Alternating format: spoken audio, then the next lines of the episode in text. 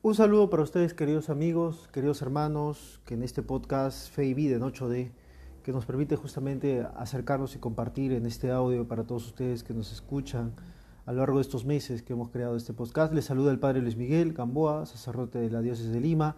Para aquellos que nos escuchan en distintos puntos del país, pues bueno, o del punto de vista del mundo, pues es un saludo para todos ustedes. Y quisiera saber sus comentarios. ¿Cómo podemos saber a través del comentario? Pues, pues nos pueden escribir a través de la parroquia Santa Beatriz, ¿no? donde me encuentro. Entonces busquen algunos la parroquia Santa Beatriz, googleenlo si quieren, o búsquenlo a través de la fanpage, ¿no? del Facebook de la parroquia, y ahí me envían pues la sugerencia, los saludos, ¿no? que siempre vienen bien esta retroalimentación que pueda ayudarnos, ¿no? como también a través de los que nos escuchan a través del WhatsApp, es decir, que están vinculados del WhatsApp para entrar al Spotify, o algún otro podcast, ¿no? Otra plataforma de podcast como ser Google Podcast o Apple Podcast, ¿no? Pues simplemente manden las sugerencias a través de ese WhatsApp diciendo qué temas gustaría abordar y a mí también eso me motiva muchísimo, ¿no? Para poder leer un poco más, reflexionar algún, tiempo, algún punto que nos ayude a todos juntos a, a poder crecer en la fe. La idea de los podcasts es crecer en la fe, o sea, estos audios nos permiten crecer. Bien, bueno, este podcast debería haberlo hecho hace bastante rato atrás, o sea, debería haberlo tenido en la agenda, pero ahora que me he detenido un ratito y decía, ¿qué vamos a hablar? Más allá de, de tu ratito voy a grabar la del Evangelio, que es la que hacemos todos los domingos. Este podcast que vas a escuchar ahora es una reflexión muy abierta, no sistemática, acerca de un evento que a mí me ha alimentado muchísimo. Hace una semana atrás todos hemos sido muy expectantes con la beatificación de un joven. Quizás nosotros nos enteramos muy poco de las beatificaciones, ¿no? Eh, en general lo que sucede en Europa y lo que sucede en otros lados del mundo, pues simplemente pasa como un efemérides, es decir, como una anécdota más. Y mm, inclusive no habíamos sabido de este personaje sino hasta hace poco tiempo, y justamente a través de un medio tan bonito como fue las redes sociales. Pese a que hemos estado en tiempo de pandemia, casi en todo el mundo, eh, esta situación nos ha detenido un poquito y nos ha entusiasmado. Me refiero al beato Carlo Acutis, ¿no? un jovencito de 15 años que realmente va a ser un gran petróleo, comillas, ¿no? donde podemos explotar muchísimo para nuestra juventud en los próximos 5, 7, 8, 10 años. Estamos hablando de un beato que Dios mediante tendrá que llegar a los altares como santo y, y ya empezó a hacer su trabajo desde mucho antes.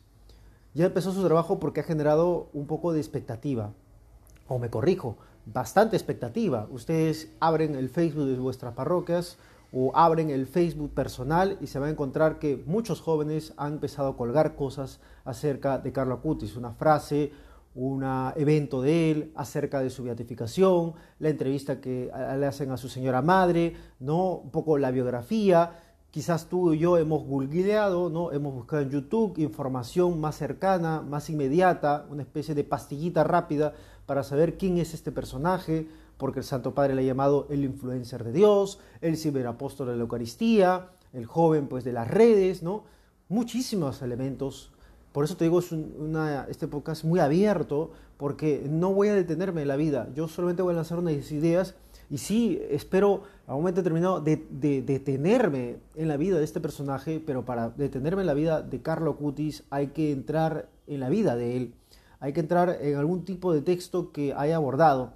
Estamos ante una realidad muy primaria, muy germinal. Es verdad que Carlos Cutis falleció hace mucho tiempo atrás, pero lo que va a repercutir a lo largo de estos próximos cinco o seis años, pues es muy entusiasmante. En un contexto que nos encontramos de pandemia, de hambre, de dolor, de sufrimiento, de muerte, de corrupción, en todos los niveles, niveles pequeños, niveles grandes, a nivel gubernamental. La Iglesia también ha padecido algunos golpes fuertes a causa de escándalos por parte de los clérigos. Salta esta figura, salta esta figura que previo a su beatificación ya había repercutido en Italia y ha repercutido en todo el mundo, por efecto justamente, una vez más, de las redes sociales, y tiene que seguir repercutiendo como las olas del mar, llegar a la orilla, ¿no? Ah, tiene que llegar a todas las personas, a todos los jóvenes va a ser un tema transversal en los colegios, en las parroquias, en los grupos juveniles, quizás también un tema bastante abordante para la Jornada Mundial de la Juventud. Yo solamente voy a lanzar algunas cuantas ideas.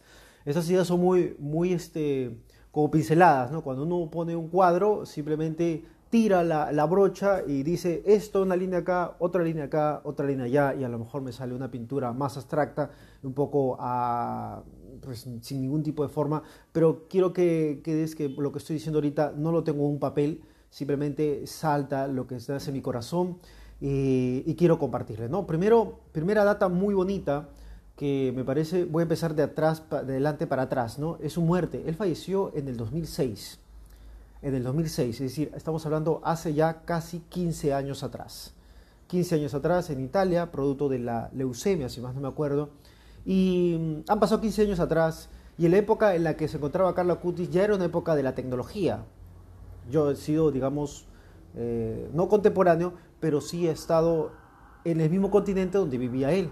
Yo llegué en 2005 a España, ciertamente no había escuchado nada de él por esa época, ni tampoco después de muerto, por lo menos en lo que me acuerde, pero sí recuerdo mucho esa tecnología que abordaba justamente a Carlo Acutis porque es la que también me abordaba en España. Por ese tiempo no existía ni el Facebook, ni tampoco el Twitter, tampoco existían algunas redes sociales actuales como Instagram, ¿no? tanto Facebook como Twitter o Instagram tienen un poco más de 12 o 10 años de existencia. ¿no? Pero sí existían otras redes sociales y sí existía el sitio web, que ya era bastante movido, ¿no? Ya tenía su movimiento de la gente. La red social ya existía antes del Facebook. Por tanto, vemos a un joven que estaba embargado en esto. Luego se le atribuye un tema muy bonito, de atrás para adelante, por eso digo, o de adelante para atrás, el tema de ser un hombre, un jovencito muy que le gustaban mucho las cosas de los gamers. ¿Qué son los gamers? Para algunos que escuchan por primera esta palabra, y se lo han escuchado seguramente a los chicos. Los gamers son los que les gusta mucho jugar con videos de consolas o videos, o mejor dicho, con computadoras. O sea, una laptop gamer, ¿no? un celular gamer como actualmente, pues es un celular que está adaptado para los videojuegos en línea, ¿no? todo de forma virtual, y que dentro de todo pues entusiasma a un joven, a un adulto, o en este caso un adolescente. Pues nuestro querido Carlos Acutis estoy seguro que usaba muchísimo la computadora, de buena calidad seguramente, para hacer uso de eso que era propio de su edad. Y lo hacía tan bien y tan natural que no le quitaba el tiempo para Dios. Entonces por eso empiezo de atrás para adelante para atrás, vuelvo a reiterar, porque me parece que de perspectiva es el joven que más puede enganchar en este tiempo a un joven como los nuestros en nuestra época. Es cierto, han pasado 15 años, las tecnologías avanzan, pero las conductas las conductas, las actitudes, las inquietudes que puede tener este joven casi son las mismas de ese tiempo. Porque un joven también está inquieto por tener un videojuego, una consola, una computadora que le permita jugar, hacer su deporte, ¿no? salir a la calle, hacer excursiones, juntarse con sus amigos. Esas mismas actitudes que vemos en nuestros jóvenes y adolescentes de ahora, de 2020, son semejantes a la que tenía Carla Cutis. Y si la adapto a nuestro país, diría que son iguales. Te lo digo porque yo he estado en España, y no, modestia aparte, y son casi iguales. Simplemente las adquisiciones económicas varían un poco más, un poco menos. Pero las inquietudes están ahí. ¿Por qué digo esto de fondo?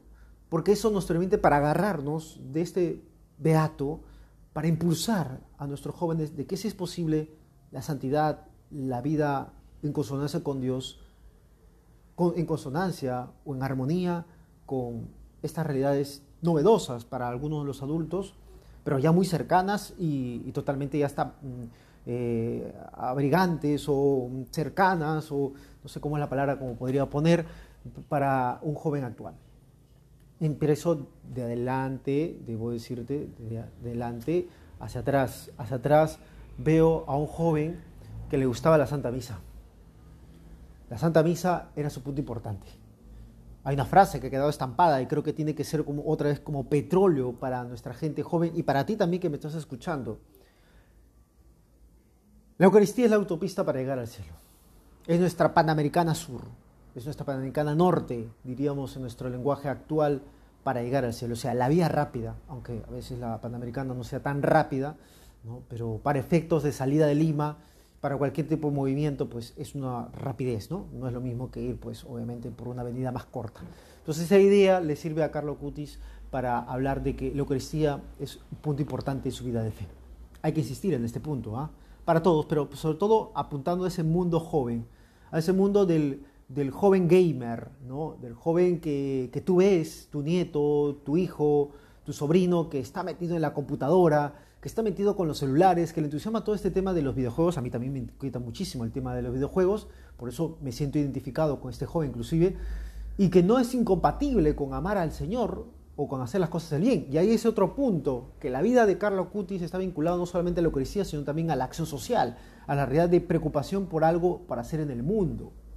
Es cierto que su punto fuerte va a ser ese mundo tecnológico que se ve que lo manejaba muy bien, con mucha inquietud, pese a sus 15 años, pero no se quedaba ensimismado en una especie de computadora jugando todo el día y perdiendo el tiempo, sino que tenía sus espacios, pero luego el otro espacio que le dedicaba al Señor y del Señor a las personas que más necesitan. Ese es un punto para atraparnos, ¿no? para dejar atrapar en ese caso a Carla Cutis. Simplemente esto, una familia no perfecta que tuvo Carla Cutis, porque ellos mismos lo reconocen, pero el Señor lo puso en una familia precisa para que pueda desarrollar su fe. Sin más, hay que explotar más, hay que leer un poco más. Se habla también de que se hizo un proyecto de milagros eucarísticos a través de la web, sería muy interesante ver lo que hizo, también ver un poco sus acciones que realizó en forma de voluntariado, conocer ese camino que llevó de fe de muy jovencito aún, que ciertamente falleció a los 15 años, jovencísimo, muy jovencito, pero ofreció su vida para llegar al cielo y ahora lo tenemos como beato. Como te digo, es petróleo, petróleo de la muy buena calidad para presentar a nuestros jóvenes actuales. Un saludo para ti, querido hermano, querida hermana que me escuchas y espero que puedas compartir este podcast con aquellos que le pueda interesar. Bendiciones.